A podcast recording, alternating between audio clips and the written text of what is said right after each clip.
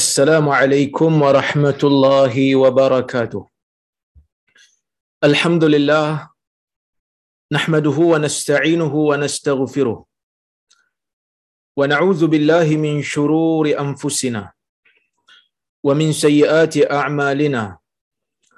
من يهده الله فلا مضل له ومن يضلل فلا هادي له.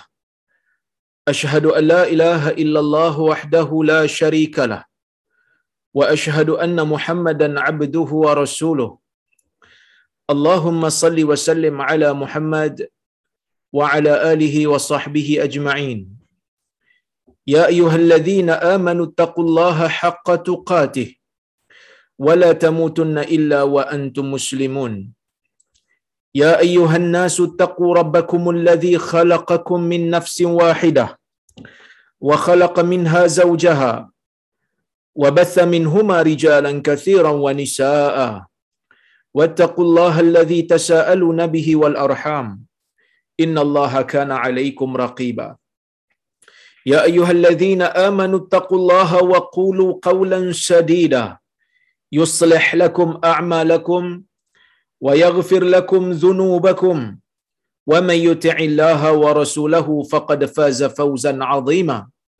فإن أصدق الحديث كتاب الله وخير الهدي هدي محمد وشر الأمور محدثاتها وكل محدثة بدعة وكل بدعة ضلالة أما بعد muslimin dan muslimat yang dirahmati Allah Subhanahu wa taala sekalian alhamdulillah pada malam ini kita dapat bersama-sama berhimpun secara atas talian ini untuk kita sambung balik kuliah kita Ha, seperti biasa hari Selasa dan Kamis untuk kita membaca beberapa beberapa hadis daripada kitab Riyadhus Salihin karya Al-Imam An-Nawawi rahimahullah. InsyaAllah kita hari ini kelas ha, lebih kurang dalam setengah jam. Kemudian ha, saya kita akan cuba bincang isu-isu semasa yang berlaku dalam negara. Saya nak tunjuk pada tuan-tuan ada satu video yang dikongsi oleh netizen. Nanti kita tengok sama-sama dan kita Uh, boleh bagi pandangan lah eh, sebelum saya bagi pandangan. Eh? Baik, insyaAllah. Kita tengok hadis dulu yang ini insyaAllah. Hadis yang kedua, kita masih berada dalam bab yang ke-41 iaitu bab tahrimil uquq wa qati'atir rahim. Bab pengharaman derhaka kepada ibu bapa dan pengharaman memutuskan silaturahim. Kata Imam Nawawi rahimahullah, وعن عبد الله بن عمرو بن العاص رضي الله عنهما عن النبي صلى الله عليه وسلم. قال الكبائر الإشراك بالله وعقوق الوالدين وقتل النفس واليمين الغموس. رواه البخاري. واليمين الغموس التي يحلفها كاذبا عامدا. سميت غموسا لأنها تغمس الحالف في الإثم. Maksudnya, hadis nombor dua daripada Abdullah bin Amr bin Al-As radhiyallahu anhuma daripada Nabi sallallahu alaihi wasallam yang mana Nabi bersabda al-kaba'ir al-isyraku billah. Dosa besar itu kata Nabi antaranya ialah al-isyraku billah ialah melakukan syirik kepada Allah. Wa uququl walidain. Dan melakukan penderhakaan kepada ibu bapa. Wa qatlun nafs. Dan membunuh nyawa ataupun membunuh manusia. Wal yaminul ghamus. Dan juga melakukan sumpah yang ghamus. Apa itu sumpah yang ghamus Sumpah yang gamus ni maksudnya sumpah yang membenamkan ataupun sumpah yang uh, menjadikan seseorang itu tercelup ataupun ter apa ni kata tergenggam dengan api neraka. Rawahul Bukhari, hadis riwayat Imam Al-Bukhari uh, kata Imam An-Nawawi rahimahullah wal yaminul ghamus allati yahlifuha kadhiban 'amida Yamin yang ghamus, sumpah yang bohong ini ialah sumpah yang mana seseorang yang bersumpah itu dia bersumpah dalam keadaan dia bohong dan dalam keadaan dia sengaja berbohong. dia bohong dan dalam keadaan dia sengaja berbohong summiyat ghamusan li'annaha taghmisul halifa fil ithim dinamakan dengan ghamus dinamakan dengan sumpah yang mencelup ataupun menggenggam orang ni ya, mencengkam orang ni kerana sumpah ini menjadikan seseorang itu ah, ter, terpalit tercengkam dengan dosa ya baik Tuan-tuan dan puan-puan rahmati Allah sekalian, hadis ni lebih kurang sama macam hadis yang kita dah bacakan pada kuliah yang lepas. Cuma dia ada tambahkan beberapa perkara yang lain. Kalau kuliah yang lepas, Nabi sallallahu alaihi wasallam menyebutkan tentang syirik, Nabi menyebutkan tentang derhaka pada ibu bapa, Nabi menyeb, uh, Nabi SAW menyebutkan tentang sumpah bohong. Uh, Nabi SAW, sorry, bukan sumpah bohong. Nabi SAW menyebutkan tentang syahadah bohong. Penyaksian yang bohong. Dalam hadis ni, Nabi sallallahu alaihi wasallam menyebutkan dua lagi, iaitu membunuh manusia dan juga melakukan sumpah yang bohong. Maksudnya apa tuan-tuan? Maksudnya bila Nabi sallallahu alaihi wasallam menyebutkan dosa-dosa besar, di sana ada banyak senarai dosa-dosa besar. Dalam hadis yang ni, Nabi sallallahu alaihi wasallam menyebutkan di antara dosa yang besar yang ni. Bukan Nabi nak kata yang ni je yang besar. Yang lain selain daripada ni tak. Bukan, bukan. Kata para ulama, di antara benda yang besar ini adalah perkara ini, benda lain pun ada. Tetapi kenapa Nabi tak sebut? Kerana mungkin waktu Nabi sebut benda ni, orang yang mendengar hadis ni perlu tahu tentang benda ni sedangkan mereka dah tahu dosa-dosa yang lain. Maksudnya Nabi sebut sebahagian ni kerana ada keperluan. Nabi sebut sebahagian ni kerana ada sebab orang yang dengar tu mungkin tak tahu ataupun orang yang dengar tu mungkin perlukan nasihat ni. Maka sebab tu Nabi wasallam sebut sebahagian ni. Sedangkan dosa besar ni ada lagi. Sebab itu sebagian ulama mereka mengatakan antaranya al-Imam Al-Ala'i. Al-Imam Al-Ala'i cuba untuk menghitung dosa-dosa besar. Cuba untuk menghitung dosa-dosa besar ni dan dia dapat dosa-dosa besar ni lebih kurang 25 dosa besar. Banyak lagi lah selain daripada apa yang Nabi sebut ni. Antaranya yang disebutkan sebagai dosa besar yang tak ada dalam ni. Mencuri, merompak, melakukan riba, kan, main judi, mengumpat, fitnah orang, banyak lagi. Kan, rasuah. Tapi kenapa tak disebut? Disebut dalam dalil yang lain. Kenapa tak sebut dalam ni Ustaz?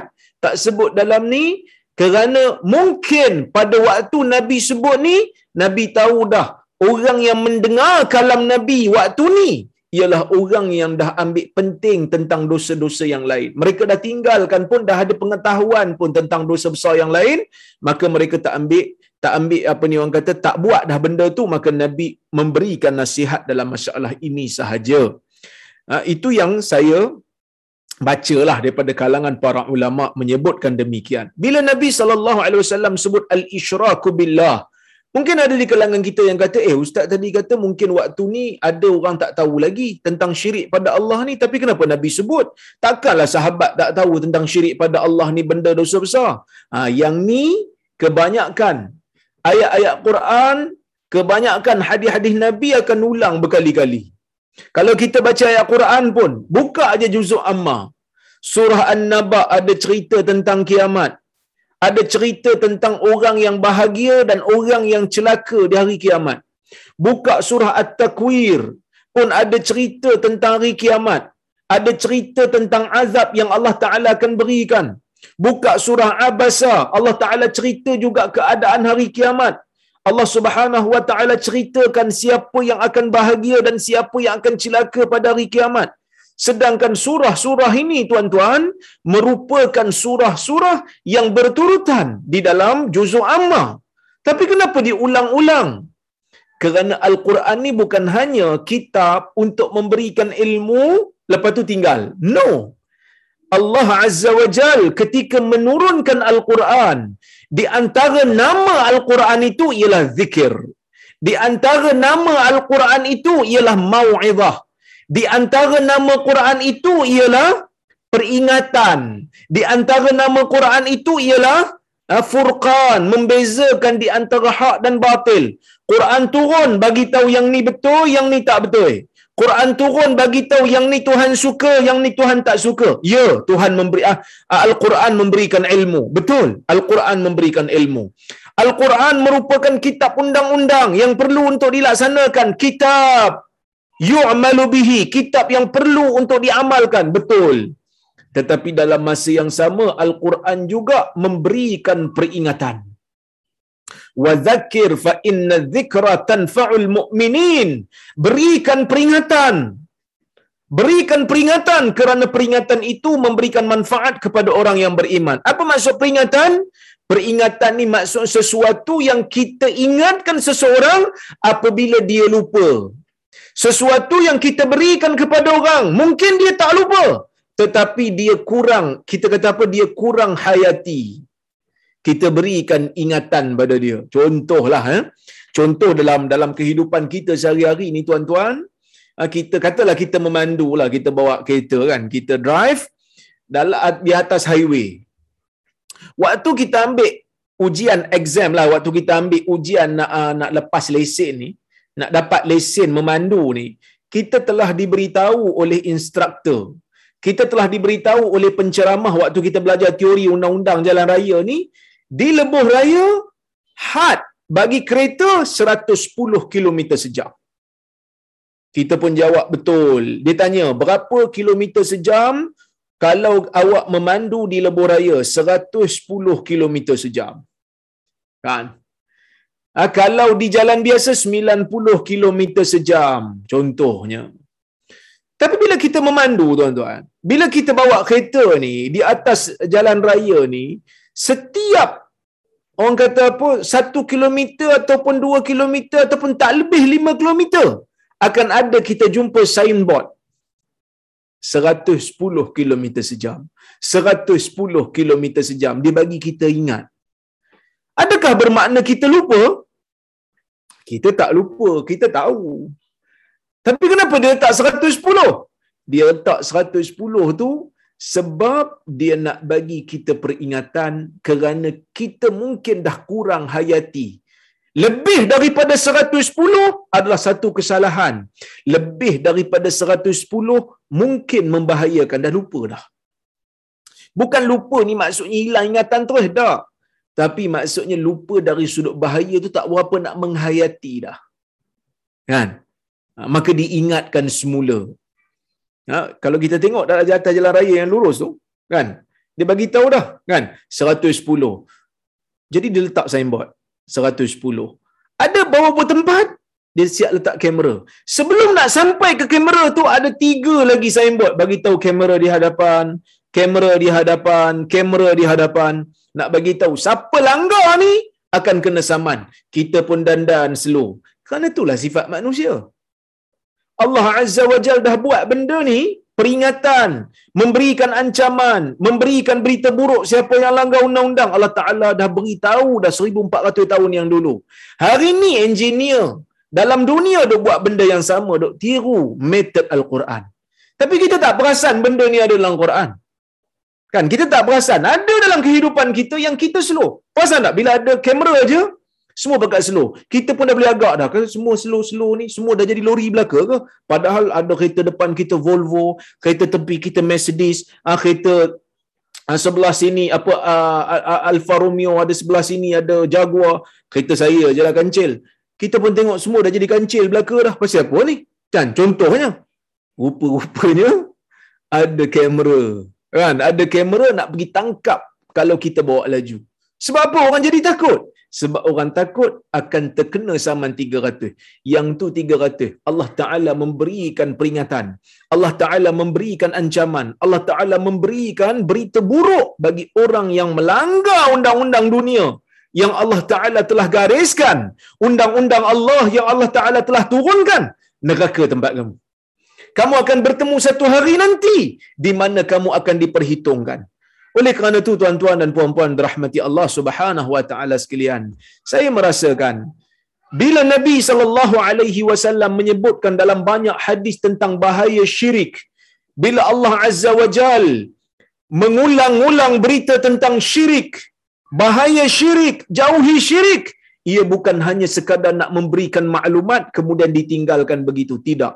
Tetapi litajdidil ahad tetapi untuk memperbaharukan semangat supaya orang muslim meninggalkan ajaran syirik supaya orang muslim itu menjauhkan diri daripada perbuatan syirik.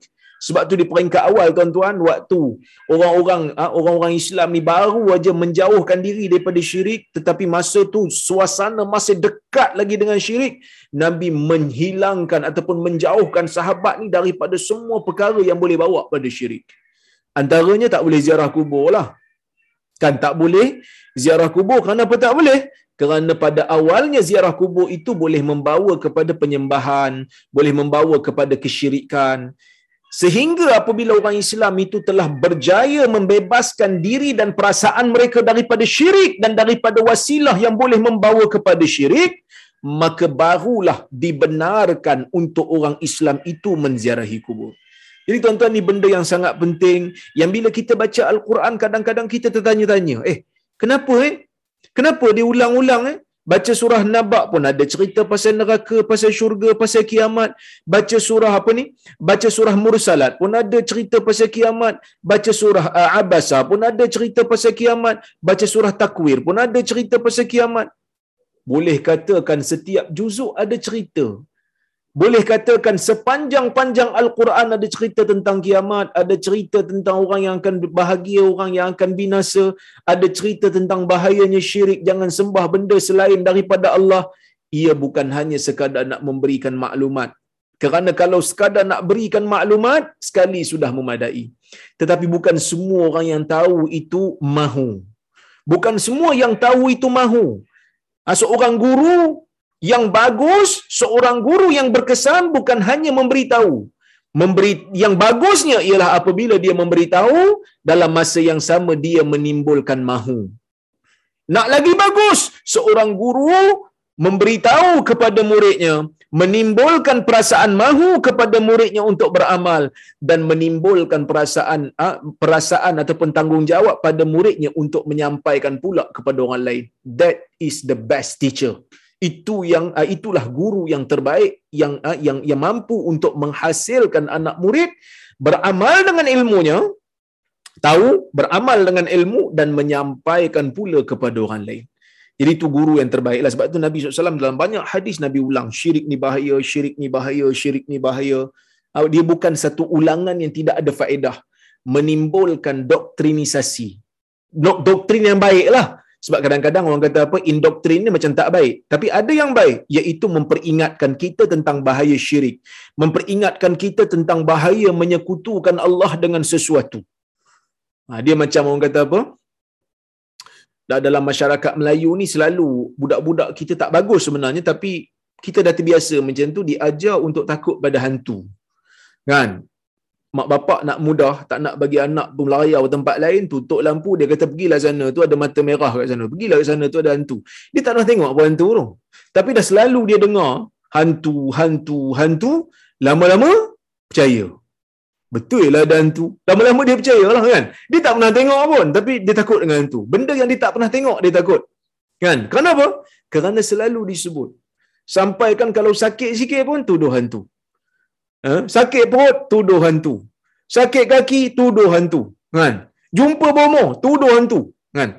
Ha, itu yang itu yang kadang-kadang kita kata macam kalaulah hantu ni boleh jawab. Kadang-kadang dia pun dia pun nak bantah juga. Asyik-asyik aku je yang kena kan? Aku tak buat apa pun aku juga kena tuduh kan? Itu kalau hantu boleh buat persatuan lah. Union untuk bantah kita asyik tuduh hantu kan baik al isyraku billah. Kemudian nabi kata uququl walidain. Ha, melakukan penderakaan kepada ibu bapa ni pun nabi ulang banyak kali. Kerana nabi nak peringatkan kepada manusia tentang kepentingan untuk membalas jasa orang tua kepentingan untuk berbuat baik pada orang tua yang mana manfaatnya itu bukan hanya kembali kepada ibu bapa tetapi kembali juga pada manusia. Ha, kadang-kadang bila kita buat baik ni tuan-tuan, kita rasa macam benda tu paksaan. Kita rasa macam benda tu paksaan bagi kita, bebanan bagi kita. Jadi bila kita ada perasaan itu adalah bebanan, itu adalah as kesusahan, itu adalah benda yang berat bagi kita, maka ingatkan pahala yang Allah Taala akan beri pada kita.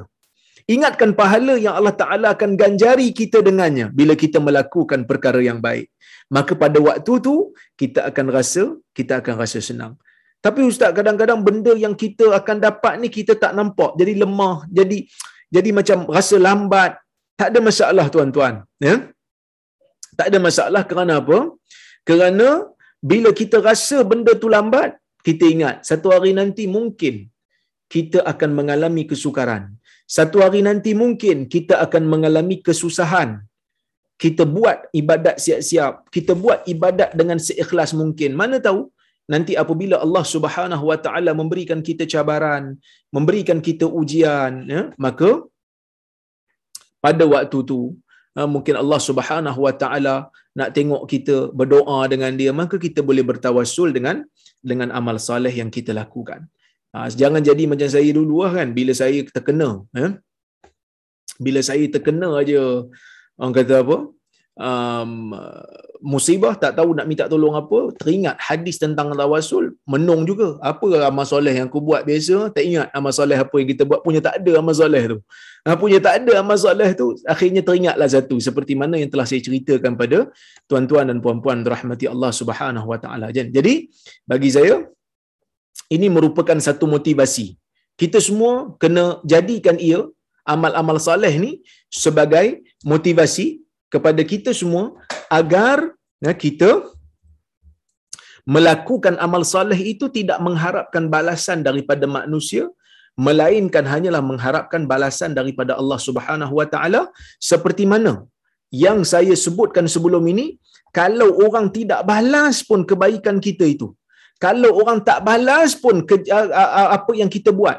Ya apa yang kita buat ataupun orang tak balas jasa kita maka pada waktu tu tuan-tuan kita tak rasa apa-apa. Kerana kita buat benda ni bukan kerana kita nak balasan daripada manusia.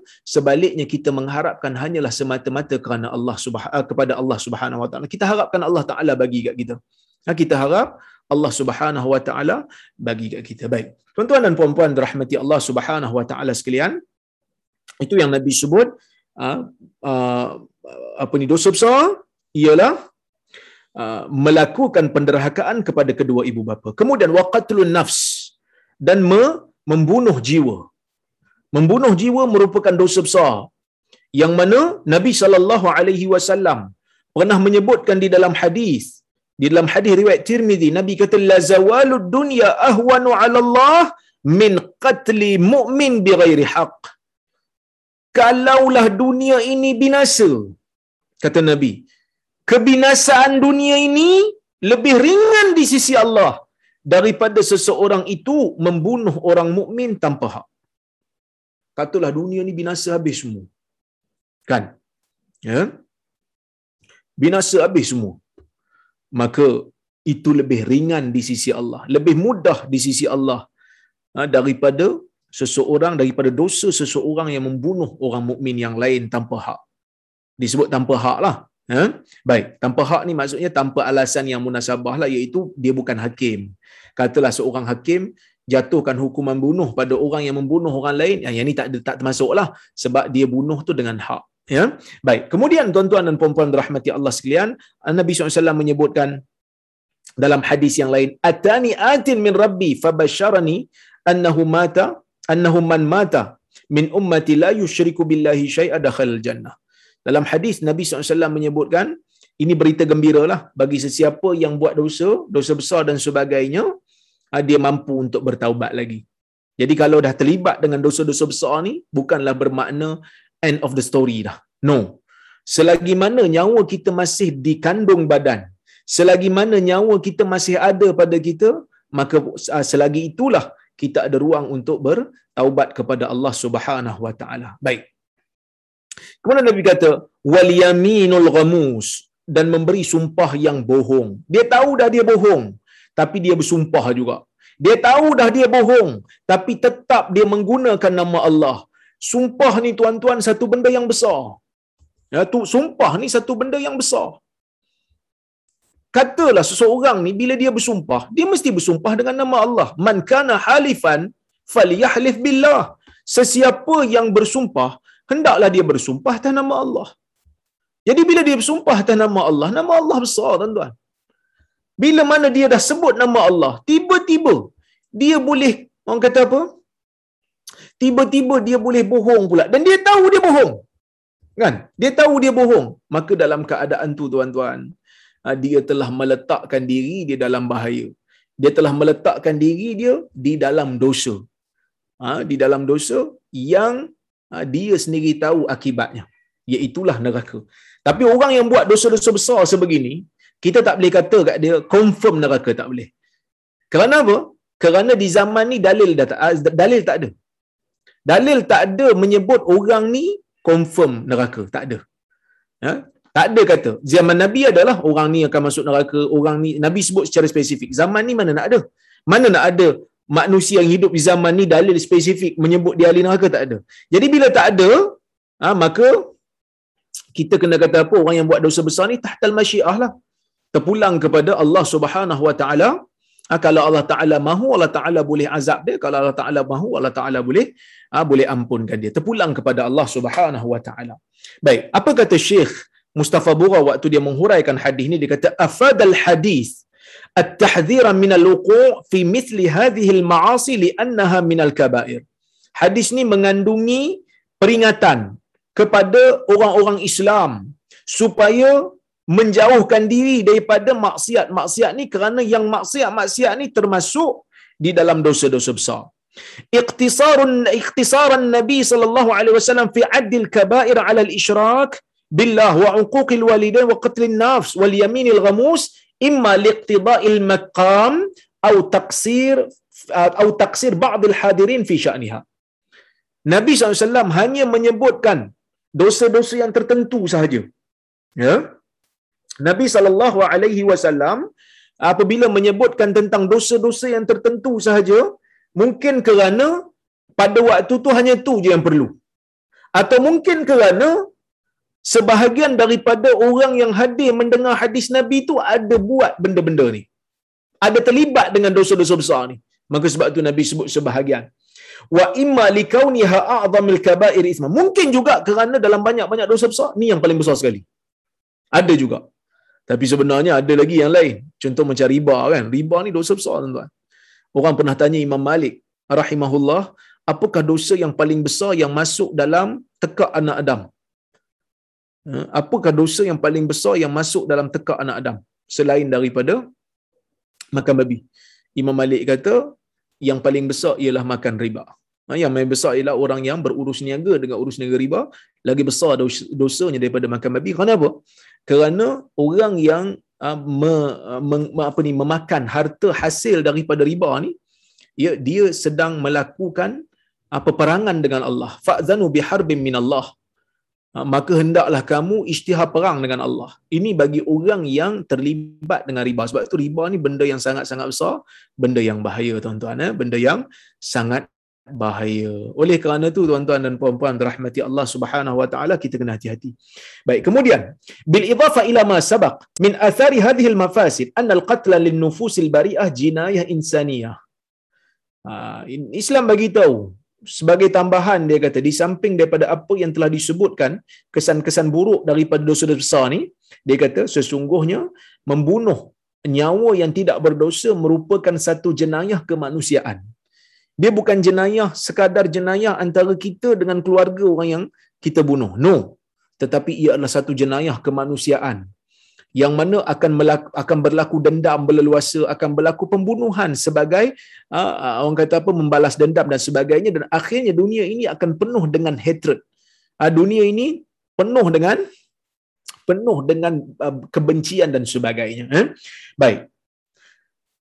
Wal islam qabla 14 qarnan da'a ila siyanati huquqil insan. Islam ni sebelum 14 uh, 14 kurun yang lampau 1400 tahun yang dulu telah mengajak kepada uh, memelihara hak-hak insan wa abraz haqqahu dan Islam juga uh, telah apa ni uh, mendedahkan ataupun me, orang kata apa me, menyingkap hak-hak manusia fil hayah wa siyanat damihi min al-i'tida'i alai dan Islam menjaga hak manusia daripada daripada diceroboh oleh orang lain insaniyah fil qarn al-20 fi wasail madaniyah fanara al-qatl wal jarimah laysa 'ala al-mustawa al-fardi fahasb wa innama najiduhu yantashir ala nitaq ibadatil umam wa syu'ub fama hiya hadhihi al-hadara ya tura dia kata walaupun manusia yang pada hari ini mendakwa mereka itu telah maju walaupun mereka itu mendakwa mereka telah sampai kepada tahap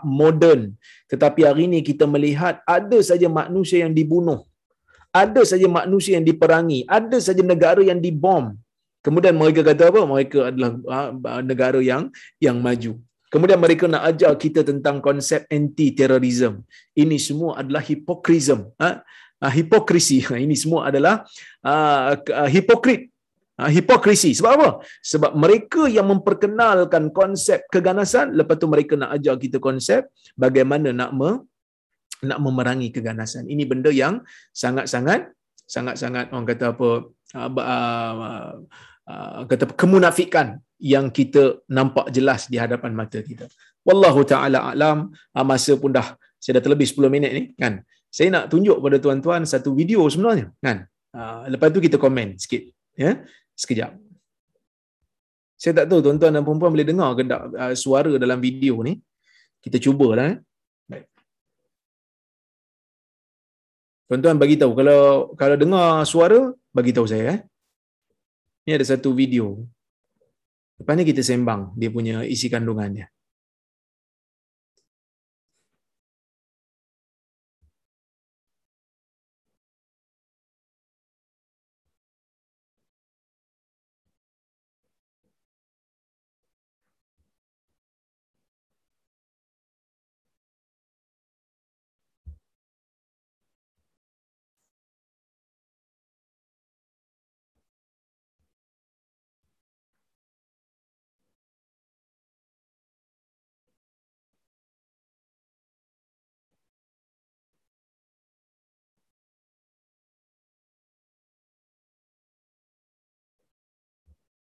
Sekejap tuan.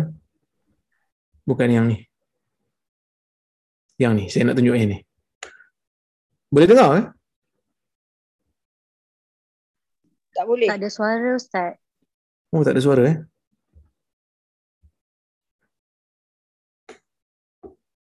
Macam mana saya nak buat eh? Cik. Tak ada dengar apa Ustaz.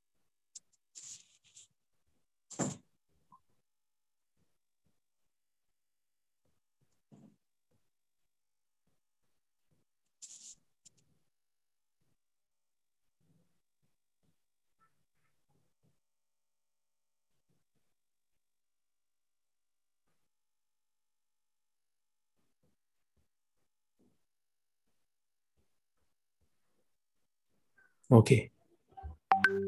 Sebelum merdeka, moyang aku pegang leher Maharaja Siam.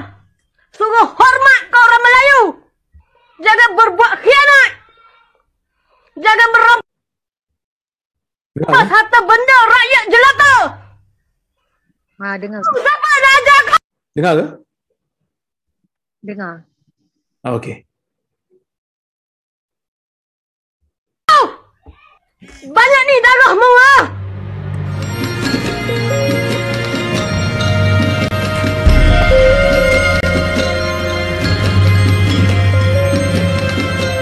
Saya melihat dan saya kabarkan kepada umat Nabi Muhammad setelah saya diperlihatkan Kaabah kosong, jalan raya kosong dan saya melihat kibaran bendera dan saya menyatakan apa yang saya perlihatkan. Di dalam perjalanan mimpi yang terakhir saya juga saya diperlihatkan akan ada huru hara sebelum berlakunya satu malapetaka yang besar kepada tanah air kita. Saya juga diperlihatkan Donald Trump yang kalah kepada pilihan raya dengan game-game yang sedi- disediakan oleh kuncu-kuncu lawan mereka.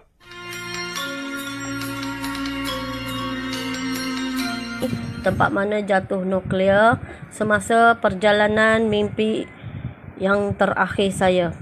saya nak bagi tahu ya tempat yang kena nuklear. Okey, yang pertama saya nak bagi tahu yang kena nuklear dekat sini. Okey, dekat sini. Ya, dekat sini. Okey, ni. Dekat kawasan ni. Jadi saya tunjuk je lah ya. Ha, nampak? Nampak kawasan ni. Okey, saya letak kat sini. Ha, ni kena. Dan uh, lagi satu yang kena dekat sini.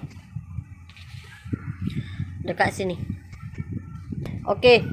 Satu lagi saya nak bagi tahu kat sini. Ha, kat sini satu. Thailand. Dia nak lancarkan kepada kita tapi ditembak oleh Pakistan jatuh ke sini. Ditembak macam mana saya tak tahu Allah Alam. Macam ni. Ha, jatuh kat sini. Okey. Nuklear juga jatuh dekat sini. Korea Utara. Korea Utara. Jatuh juga kat sini. Dan satu lagi jatuh ke sini. Jatuh ke sini. Ha ni. Jatuh. Ada Palestin kat bawah. Ha ni dekat sini. Ini tempat saya meninggal. Meninggal di atas gunung berbatu yang tinggi. Sambil menadah tangan. Okey, saya nak beritahu kat Australia ya. Australia ni nuklear ada datang dua. Dua. Saya tak tahu dia yang dekat sini ni jatuh kat mana saya tak tahu. Sebab saya terlalu fokus dekat sini. Masa ni orang terlampau ramai berebut-rebut makanan, huru hara. Jadi jatuhnya dua. Tapi dia- yang ni saya tak fokus jatuh kat mana. Saya minta maaf lah orang bahagian sini. Saya tak tahu jatuh ke mana. Allahualam. Saya lupa. Bukan, saya terlampau fokus kat sini. Fokus, saya terlalu fokus kat sini. Semalam saya dah bagi tahu ah, ini tempat selamat. Dalam bulatan ni. Tak nampak Ustaz. Ha, ini tak ada bom-bom. Tapi dia ada gempa-gempa. Gempa demi gempa, gempa demi gempa. Ha, tempat lain, huru hara dan bom. Huru hara dan bom. Ramai yang kata, apa yang terjadi dekat sini? Apa yang terjadi? Dekat sini, sini, sini, sini, sini, sini ni. Ha, sini. Ha, ini Jakarta ni, Bandung. Okey. Ha, ni kawasan dia ni. Okey. Masuk juga ni kawasan ni. Ini lautan darah.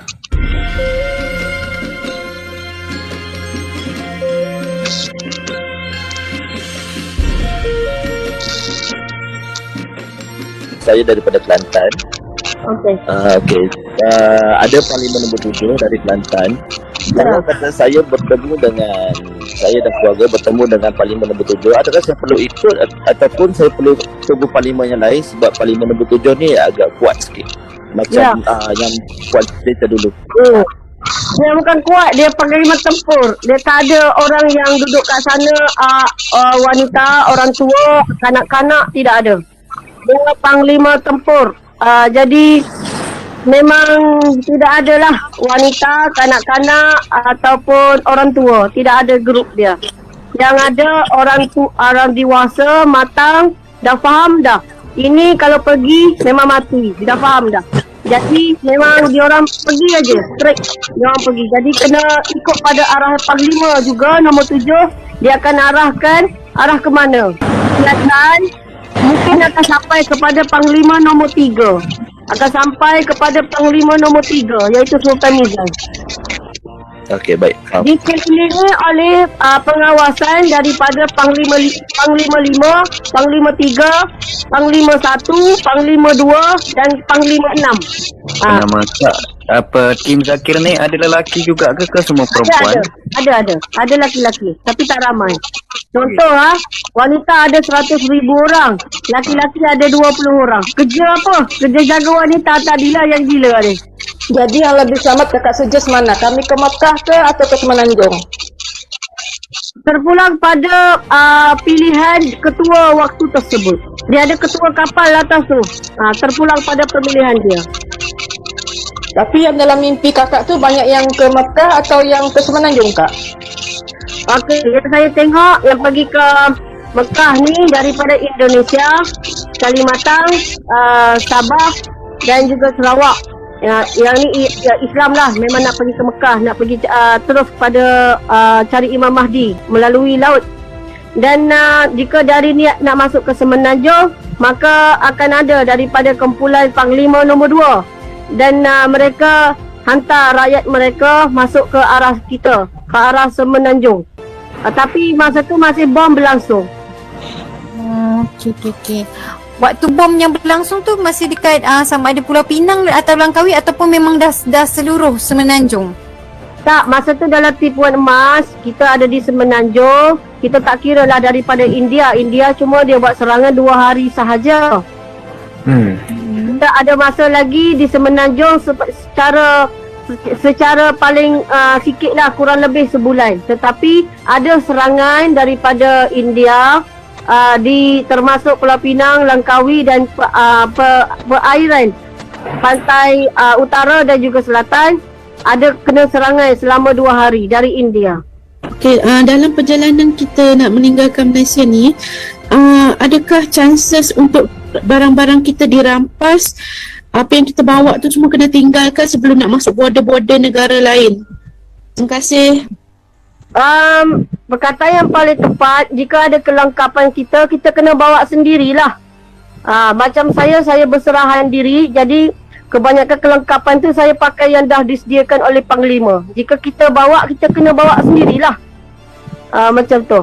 Uh, ada chances tak untuk apa yang kita bawa tu dirampas atau kena tinggalkan sebelum masuk Jika ke kita orang awam, jika kita orang awam dan di tangan kita ada M47 memang akan dirampas. Jika kita di tangan kita tu ada pisau dapur macam saya ni dia tak rampas lah. Sebab duk siap bawang kan. Nanti nak siap bawang dengan gigi lah. Ha. ha. Kalau macam kita bawa wang tunai ke ataupun uh, Ah, tak ada, tak ada. Ha, ha. tak ada Jika bawa jika bawa jongkong emas 10 ketol pun pikul lah sendiri kalau larat. Ha.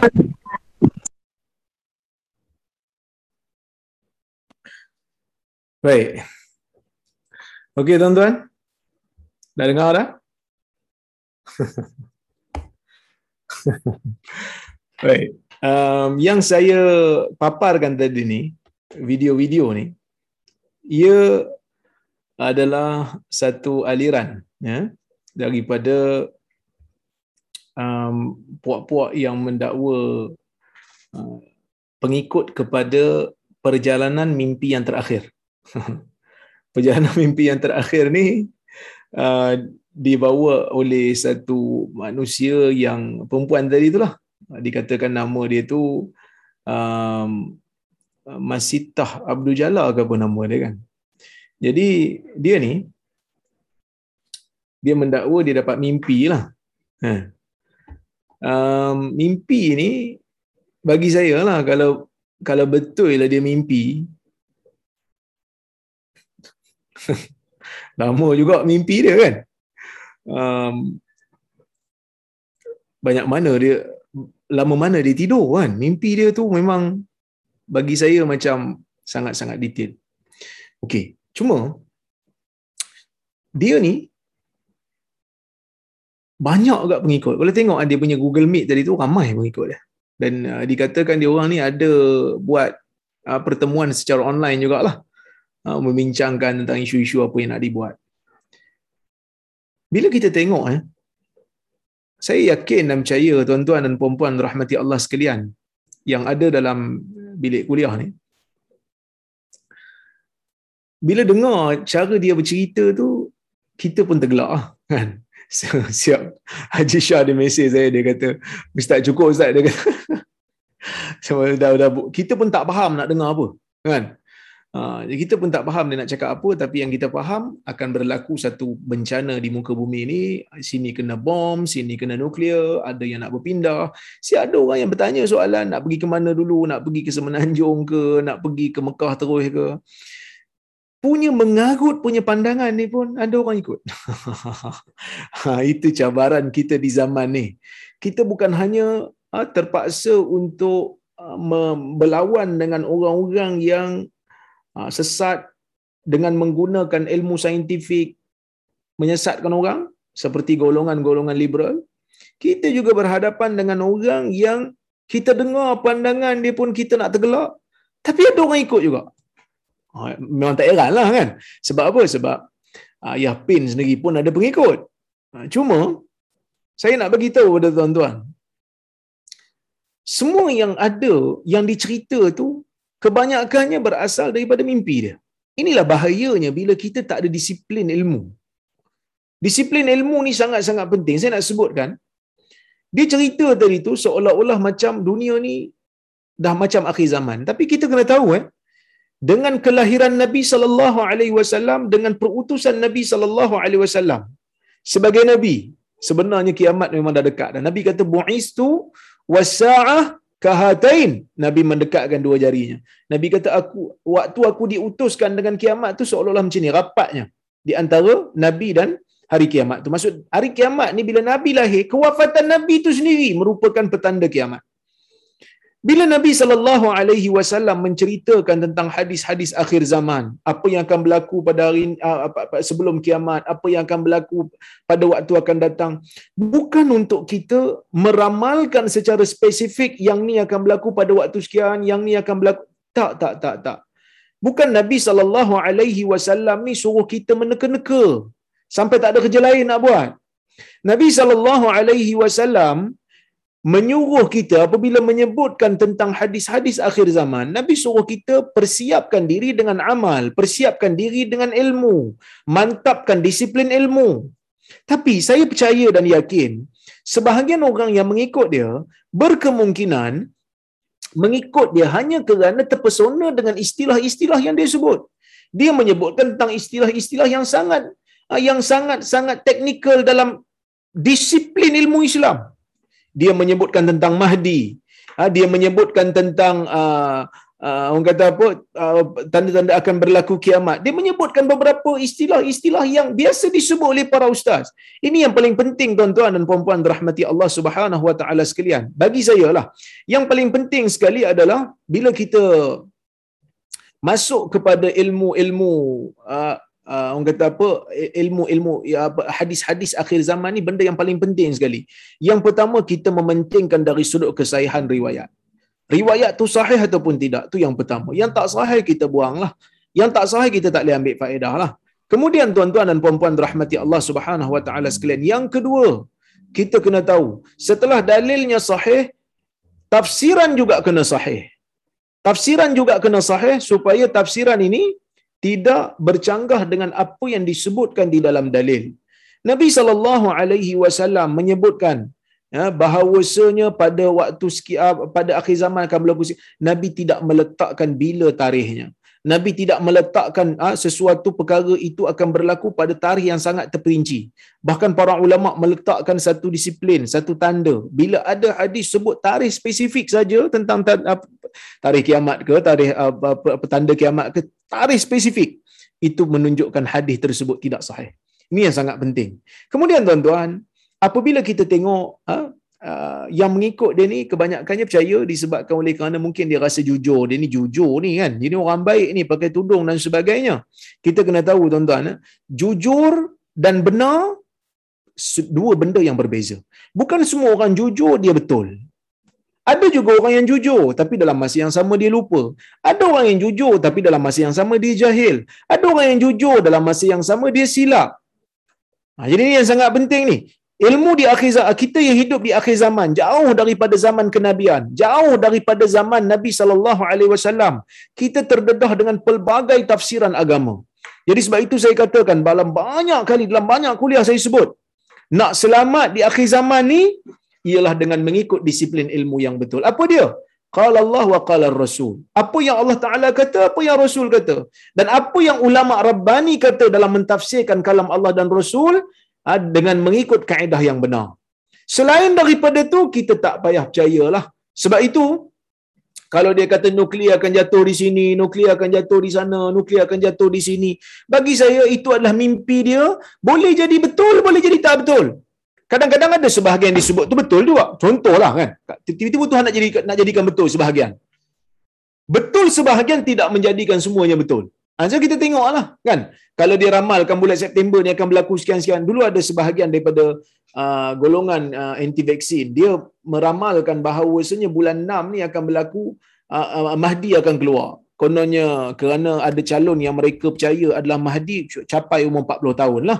Kan? Tapi tak keluar-keluar juga bulan, bulan, bulan Jun. Tak keluar juga. Jadi sebab itu Ali bin Abi Talib memesan kepada kita hadithun nas bima yaqilun atuhibbuna ayyukadzdzaballahu wa rasuluh? Kamu bercakaplah dengan manusia dengan kadar akal mereka. Adakah kamu suka Allah dan rasulnya didustakan? Jadi kita jangan ramal sesuatu di masa akan datang dengan satu ramalan seolah-olah macam dia confirm akan berlaku. Itu yang ketiga. Yang keempatnya berkenaan dengan mimpi. Mimpi ini betul lah Nabi SAW menyebutkan mimpi ini adalah satu petanda. Mimpi para anbiya itu wahyu. Sebab itu Nabi Ibrahim mimpi sembelih Ismail, dia amalkan mimpi itu kerana mimpi dia Nabi. Tapi mimpi kita ni ada tiga kategori. Mimpi kita ni ada tiga kategori. Kategori yang pertama, mimpi kita ni datang daripada Allah. Mimpi yang datang daripada Allah, mimpi yang baik. Mimpi yang memberikan petanda. Tapi adakah petanda itu dinyatakan masa spesifik, kita tak tahu. Kadang-kadang dia tak bagi masa spesifik pun. Ada satu lagi mimpi kita panggil sebagai mimpi daripada syaitan. Mimpi daripada syaitan ni mimpi yang menakut-nakutkan kita. Dan mimpi yang ketiga ialah mimpi yang dipanggil sebagai adghasul ahlam. Mimpi yang menjadi mainan tidur semata-mata. Jadi mimpi mainan tidur ni kadang-kadang yang kita terbawa-bawa. Kan contohnya saya dulu pernah mimpi um, waktu Viva PhD waktu Viva PhD tu saya dah dah dah Viva dah dah lulus dah tapi stresnya tu saya terasa lah stres malam sebelum berlakunya Viva tu saya tak boleh apa ni malam sebelumnya berlaku Viva tu saya tak boleh tidur masuk bilik pukul 11 malam sampai ke subuh saya tak tidur kenapa kerana takut Yalah Viva dalam bahasa Arab semua orang tu orang Arab saya orang Melayu dan sebagainya jadi saya tak boleh tidur. Sampai ke subuh, sampai pukul 9 pagi saya pergi ke bilik Viva tu dalam keadaan saya pening-pening tak tidur. Lepas tu balik tu saya tidur. Lepas asar tu, ah, kebetulan lepas ah, lepas zuhur habis Viva, ah, sembang-sembang dengan kawan-kawan yang datang daripada luar University of Jordan tu. Lepas tu lepas asar tu saya penat sangat saya tidur. Masa tidur tu, tidur lepas asar tu saya mimpi saya belum habis Viva lagi. Sebab apa mimpi tu berlaku macam tu? Kerana dia mimpi kadang-kadang ada yang dipanggil sebagai mainan tidur. Dia hadis sunnaf dipanggil. Benda yang kita selalu sebut waktu kita jaga, dia kadang-kadang akan bawa masuk dalam mimpi. Kan? Jadi mimpi-mimpi yang seperti inilah yang kadang-kadang tidak memberikan apa-apa makna pun. Terutama bila kita zaman pandemik ni, kita kena kurung, kita tak boleh nak keluar, kita tak bebas, ada orang yang stres dan sebagainya. Maka mungkin mimpi itu datang dalam keadaan dia mengganggu fikiran kita tetapi kita ambil penting mimpi yang bagi saya nampak macam mengarut pun ada orang percaya. Ini yang sangat ini yang menyedihkan kita ketika mana umat-umat lain ha, berusaha untuk membangunkan vaksin, ketika umat lain berusaha untuk mencari penawar untuk COVID, ha, ketika mana orang-orang lain berusaha untuk memudahkan urusan masyarakat dalam hidup ya, ketika hidup dalam pandemik, kita hanya bercerita tentang mimpi kita hanya membesar-besarkan mimpi kita yang mungkin bukan siapa-siapa pun. Kan? Dan mungkin tak ada faedah pun. Hanya membuang masa. Ha, duk cerita pasal benda tu, duk cerita pasal benda. Benda belum tahu lagi berlaku ataupun tidak.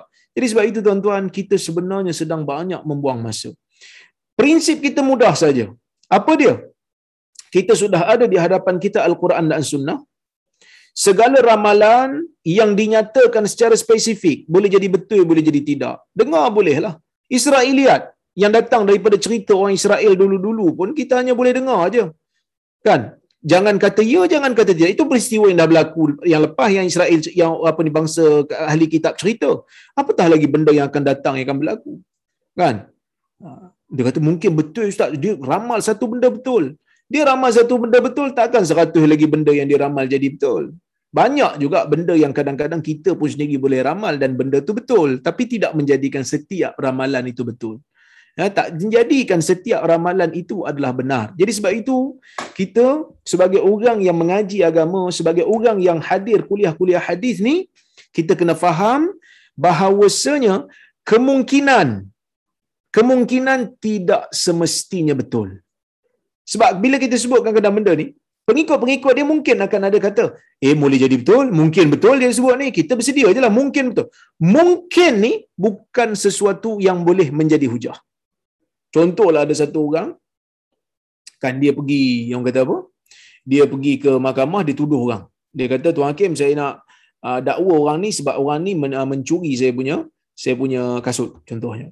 Hakim tengok, Hakim kata, okey lah, kalau macam tu, kira dia mencuri lah orang yang kena tuduh, orang yang disabitkan kesalahan dia akan kata, "Eh hakim, bicaralah dulu tengoklah bukti-bukti." Dia kata tak bayar. Dari sudut akal tak mustahil awak adalah pencuri. Jadi saya kira awak mencurilah. Adakah kita nak terima hakim yang cakap macam tu? Dah tentunya tidak. Kerana setiap hakim apabila satu-satu tuduhan itu berlaku dan tuduhan itu dah termasuk dalam kemungkinan. Mungkin berlaku, mungkin tak berlaku. Dia kena tengok dalil. Dia kena tengok apakah alasan untuk awak mengatakan dia ni pencuri. Itulah Islam. Benda yang mungkin boleh jadi betul, boleh jadi tak betul. Boleh jadi ia berlaku, boleh jadi ia tak berlaku. Jadi apa yang nak nak membuktikan ia berlaku ataupun tidak pada waktu yang spesifik? Kita tunggu je lah. Kan? Kita tunggu. Kita tak perlu kita tak perlu terlalu beria sampai nak pergi orang kata apa sampai nak pergi pindah lah sampai nak bawa pisau bawang dan sebagainya ini satu kebodohan ini saya kata eh, ini adalah satu kebodohan yang berlaku dalam masyarakat Melayu Muslim sangat menyedihkan sangat-sangat menyedihkan yang sepatutnya orang-orang kita ni fikir macam mana nak membangunkan negara macam mana nak membangunkan dunia macam mana nak mencipta teknologi supaya orang keluar bebas daripada pandemik ni. Tapi kita duk cerita bab mimpi. Dua tiga kuliah duk cerita pasal mimpi. Dua tiga mesyuarat cerita pasal mimpi. Kan? Sebenarnya seperti mana yang kita pernah forumkan dulu, Imam Mahdi ni kalau dia keluar pun kita tak payah lagi nak beria nak kata dia Mahdi sehingga semua orang bai'ah dia barulah kita percaya kat dia. Kerana bab Mahdi ni ramai orang dah mendakwa diri dia Mahdi. Kan konsep Mahdi ni sepanjang sejarah pertumpahan darah banyak berlaku disebabkan ada orang yang mendakwa diri dia Mahdi. Ini yang sangat ini yang sangat bahaya. Kan? Teringin sangat jawatan Mahdi tu saya pun pening juga, kan? Teringin sangat nak dapat jawatan Mahdi tu. Ia bukan ha, di, Mahdi tu pun sebenarnya Mungkin dia pun tak tahu melainkan setelah dia dilantik. Dia daripada keturunan Nabi dah. Kalau bukan keturunan Nabi tu tak payah nak perasan lah. Kan? Ha, tapi itu yang saya kata kan. Kadang-kadang bila cerita pasal petanda kiamat ni ramai orang minat. Kan? Ramai orang minat. Bahkan sampai berita ha? Uh, kadang-kadang ada orang yang sampai uh, menolak vaksin dengan alasan uh, ini adalah teori konspirasi dia akan membunuh manusia secara perlahan-lahan. Saya ingat terlalu banyak berteori terlalu banyak percaya kepada teori-teori konspirasi ini kadang-kadang membahayakan. Ha, cuma ada sampailah berita kat saya ada satu orang hamba Allah ni dikatakan ya dia tidak pro kepada vaksin tapi bila mana uh, tak boleh meniaga melainkan kena ada vaksin dua dos uh, dia ambil vaksin juga. Walaupun sebelum ni dia tak setuju dengan vaksin. Uh, mudah-mudahan dia berubah lah tapi nak katanya kadang-kadang manusia ni hanya semata-mata kerana nak meniaga uh, terpaksa ubah prinsip. Kononnya sebelum ni vaksin itu adalah konspirasi dajjal dan sebagainya tapi tak tak jugalah eh tak juga okey jadi tuan-tuan dan puan itulah serba sedikit yang saya nak kongsikan kepada tuan-tuan dan puan ini yang sedang berlaku di, di di dalam dunia maya sekarang ni bahkan aliran ni telah di cover oleh uh, harian metro pun perjalanan mimpi yang terakhir. Saya pun tak tahu kenapa dipanggil mimpi yang terakhir. Mungkin lepas ni dia tak ada mimpi dah kot. Ha, tapi ini yang berlaku dan dia mempunyai ramai pengikut dan polis pun tengah buat siasatan. Ha, kita sedang menghadapi suasana ni. Jadi tuan-tuan, mungkin saya boleh buka pada tuan-tuan kalau ada siapa-siapa nak beri pendapat ke dan sebagainya, mungkin boleh.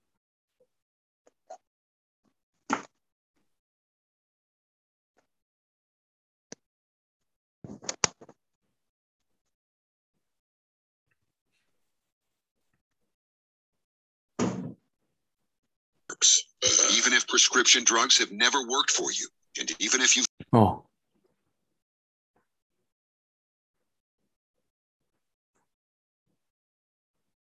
Donald Trump dah kalah betul lah pula. Mungkin dia uh, mendakwa Donald Trump dah kalah tu kan. Donald Trump dah kalah tu disebabkan dia memang dah kalah betul baru dia buat video tu kan. Salam doktor.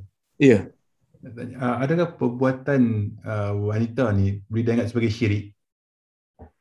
Um, dalam bab akidah Islam ni dia mengatakan setiap orang nak percaya Kan setiap orang nak percaya kepada sesuatu perkara yang gaib dia memerlukan dalil. Kalau tak dia telah melakukan satu uh, kesalahan sama ada kesalahan itu kita masukkan di bawah uh, di dalam bidah ataupun kufur. Kena tengoklah dia punya level uh, kesalahan dia tu. Tapi nak kata adakah dia termasuk dalam bab syirik dalam video-video ni tak jelas. Cuma dia meramalkan satu benda yang tidak ada dalil, dia hanya bersandarkan kepada mimpi dia. Mimpi manusia ni hanya boleh untuk diri dia je. Orang lain tak tak wajib percaya mimpi orang lain. Saya mimpi katakan. Lepas tu saya ramal. Adakah tuan-tuan kena ikut saya? Tuan-tuan tak wajib ikut saya. Sebab mimpi ni satu benda yang bukan hujah pun dalam agama. Siapa pun yang mimpi kecuali Nabi. Kan? Siapa pun yang mimpi kecuali Nabi, ya? Tidak tidak apa ni tidak wajib untuk kita ikut. Walaupun yang mimpi itu mak kita, walaupun yang mimpi itu ayah kita. Kerana mimpi selain daripada para anbiya bukan mimpi. Hmm. Jadi tak, tak, apa yang saya nampak dia tak termasuklah dalam bab dalam bab syirik. Saya tak tahulah, saya tak saya tak banyak ikut video dia. Saya tengok ni pun dah dah mengarut dah kan. Ha, dah mengarut dah saya nampak. Tapi itulah ada juga orang ikut. Wallahu a'lam. Baik, kita tengoklah kalau ada soalan yang lain di checkbook ni banyak pula orang sembang ni kan. Ada juga yang ketawa kan. Ha. Yang betul lah saya mula-mula dengar pun saya ketawa sungguh sampai menangis saya ketawa. Keluar air mata. Ha. Assalamualaikum doktor. Waalaikumsalam. Uh, doktor setakat ni tak ada ke pihak berkuasa yang boleh ambil tindakan sebelum dia menular dengan lebih luas? Okey, um, hari tu ada polis buat uh, siasatan. Polis buat statement lah. Dia kata, apa ni, um, mereka sedang melakukan siasatan. Jadi, saya tak pasti sampai di mana Ha, dia punya siasatan tu sepatutnya dah memang patut dah lah kena kena tangkap dan dilakukan apa ni counselling.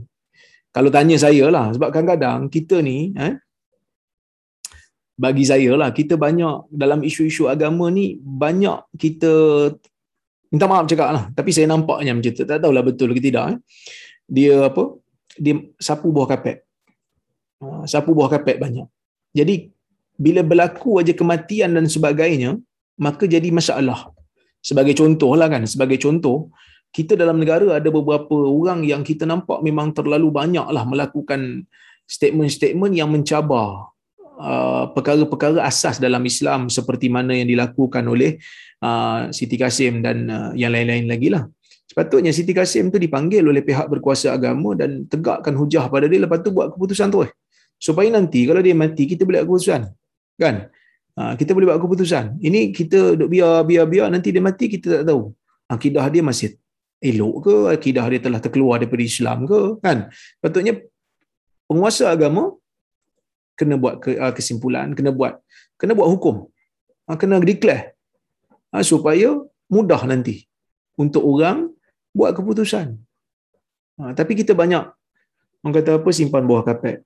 Ha, kadang-kadang mungkin sebahagian daripada otoriti agama kita ni nak orang kata apa nak sibuk tentang isu pendakwah lagi banyak daripada isu orang yang menentang ajaran Islam ataupun akidah Islam secara terang-terangan. Kan? Ha, orang yang banyak bercakap tentang yang banyak orang kata apa melakukan kalam-kalam yang bercanggah dengan Islam secara zahir dibiarkan. Tapi isu-isu nak tangkap apa pendakwah-pendakwah yang baca hadis sahih nak nak nak tarik tauliah pendakwah-pendakwah yang baca hadis sahih dengan alasan mereka wahabi lagi laju. Ha, jadi itu sebab tu saya agak saya agak sedih jugalah. Ha, sepatutnya benda ni kita kena bertindak dengan cepat. Hmm.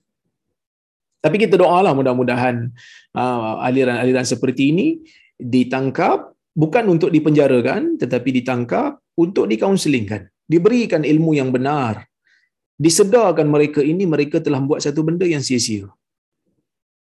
Ha, tegakkan hujah, beri kaunseling, dialog. Sepatutnya kita kena buat macam tu, tegakkan hujah. Bukan tangkap masuk dalam penjara terus. Beri dia ilmu. Kerana mungkin dia jahil, mungkin dia dia rasa mimpi dia betul. Mungkin dia betul-betul mimpi, tapi mimpi dia tu mainan tidur je. Tapi dah terbawa-bawa, orang lain pun percaya juga. Sesat barat habis semua. Ini yang sangat sangat bahaya. Baik. Kita tengok soalan lagi kalau ada. Ya.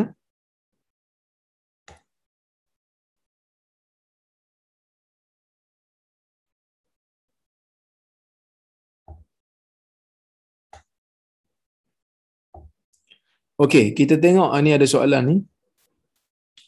Salam Ustaz, Waalaikumsalam. Saya ada dua kemusykilan tentang kafarah bulan Ramadan. Jika suami dan isteri bersetubuh di bulan yang mulia ini, kafarah dikenakan pada hanya suami atau isteri juga? Ini soalan pertama dia. Ya. Soalan kedua, jika pasangan yang belum kahwin melakukan zina di bulan Ramadan, apakah hukum kafarah yang dikenakan pada mereka dan jika ada kafarah jatuh hanya pada lelaki ataupun perempuan sekali? Okey. Sebenarnya bagi pasangan yang dah kahwin melakukan persetubuhan ah, di bulan puasa. Okey. Jadi dalam keadaan ini ulama berbeza pendapat. Ha, ulama berbeza pendapat. Pendapat yang pertama pendapat majoriti ulama. Ha, pendapat majoriti ulama majoriti ulama kata kalau mereka berdua itu melakukan persetubuhan ya maka kedua-dua mereka perlu membayar kafarah. Ha, perlu membayar kafarah iaitu qada dulu puasa mereka kemudian uh, qada puasa yang mereka batalkan dengan apa ni berzi, berzina pula bersetubuh itu kemudian uh, puasa dua bulan berturut-turut sepatutnya puasa ni kena bebaskan hamba dulu tapi oleh kerana hamba dah tak ada maka puasa dua bulan berturut-turut uh, jika tidak mampu maka hendaklah berpuasa uh, memberi makan kepada 60 orang miskin okey maksudnya puasa dulu kalau tak mampu sakit dan sebagainya doktor kata tak boleh nak puasa barulah pergi kepada memberi makan kepada 60 orang miskin. Adakah kafarah ini hanya berlaku kepada suami saja ataupun pada isteri sekali? Okey. Kalaulah kata um, isteri itu dipaksa. Sehingga dia tak ada kemahuan, dia dipaksa, maka dia tak kenalah. Uh, bahkan sebagai ulama kata kalau dipaksa betul-betul sampai dia tak ada tak boleh nak lari lagi dah Ah, dia memang tak nak. Tapi suami dia paksa dia sampai orang kata apa kalau dia tak turut kemahuan suami dia boleh menyebabkan dia punya anggota atau apa ni ah, cedera dan sebagainya maka dia punya puasa itu masih lagi sah kerana dia dipaksa yang paksa tidak ada tidak ada ruang untuk dia lari okey? Itu yang uh, itu keadaan pertama lah. Keadaan yang kedua kalau memang isteri pun sama sama naik lah. Maksud isteri pun duk layan jugalah dia tak dipaksa pun ataupun dia rasa terpaksa tapi dia layan juga maka dalam keadaan tu ya ulama ada dua pendapat. Majoriti ulama kata suami dan isteri kena. Ha, kerana apa? Kerana dalam hadis nabi kata kena. Manakala mazhab syafi'i dia kata hanya suami je kena dua bulan tu. Qada dan dua bulan. Manakala isteri qada saja. Kenapa? Kerana ada seorang lelaki datang kepada nabi bagi tahu dia telah bersetubuh. Ha, nabi suruh dia bayar kafarah kisah yang sangat masyhur tu. Tapi nabi tak pernah pun uh, panggil isteri kepada lelaki tersebut. Ha okey? Dia tak pernah nabi tak pernah pun suruh cari siapa perempuan tu. Siapa perempuan? Sebab dia kata dia bersetubuh dengan isteri nabi tak suruh pun. Ha, mana isteri kau? Bagi bagi biar aku ni tapi majoriti ulama kata nabi tak cari itu kerana lelaki tu yang datang minta fatwa perempuan tu tak datang kan Ha, jadi bila perempuan tu datang mungkin kerana perempuan tu jahil atau perempuan tu dipaksa dan sebagainya. Jadi ha, ada dua pendapat lah. Pendapat majoriti dan pendapat mazhab syafi'i. Saya cenderung pada pendapat majoriti ulama lah masalah ni. Untuk zina pun sama juga.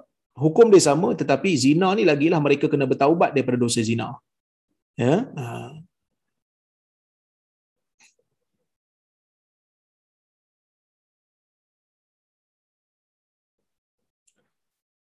Selain daripada kena kafarah, kena qada, kena uh, bertaubat daripada dosa-dosa zina. Okey.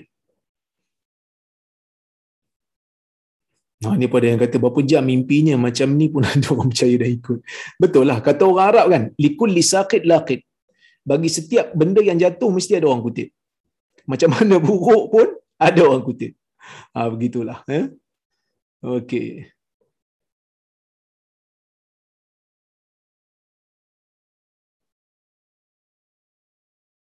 Okey. Salam Doktor. Waalaikumsalam. Betulkah semua orang-orang Islam akan dimatikan dulu sebelum kiamat terjadi? Kalau dalam hadis begitulah. Ha, tetapi waktu Dajjal keluar, waktu Nabi Isa keluar, waktu Mahdi ada, ha, waktu uh, orang kata apa, Ya'jud Ma'jud keluar, yang tu orang Islam ada. Tetapi betul-betul sebelum berlakunya kehancuran dunia, Allah Ta'ala akan hantar satu angin yang sangat wangi yang halus, yang lembut dia punya bayu dia akan mematikan semua orang yang ada dalam jiwa di iman walaupun sebesar uh, zarah ataupun walaupun sebesar biji sawi akan mati dulu. Uh, mungkin ada di kalangan kita kata oh terima kasih banyak ustaz selamat kita orang Islam. Jangan. Ha, kita kena rasa takut jugalah sebab apa? Sebab takut semua orang dah cium hidup angin tu mati, kita seorang-seorang tak mati.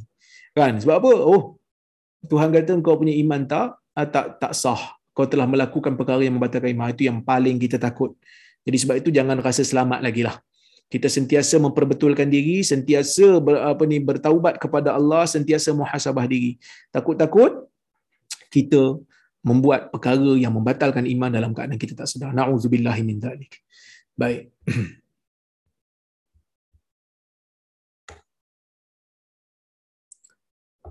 Dalam kes COVID, kita berkeyakinan bahawa dengan zikir tertentu kita terpelihara daripada jangkitan COVID. Insya Allah tak akan kena COVID jika amal zikir.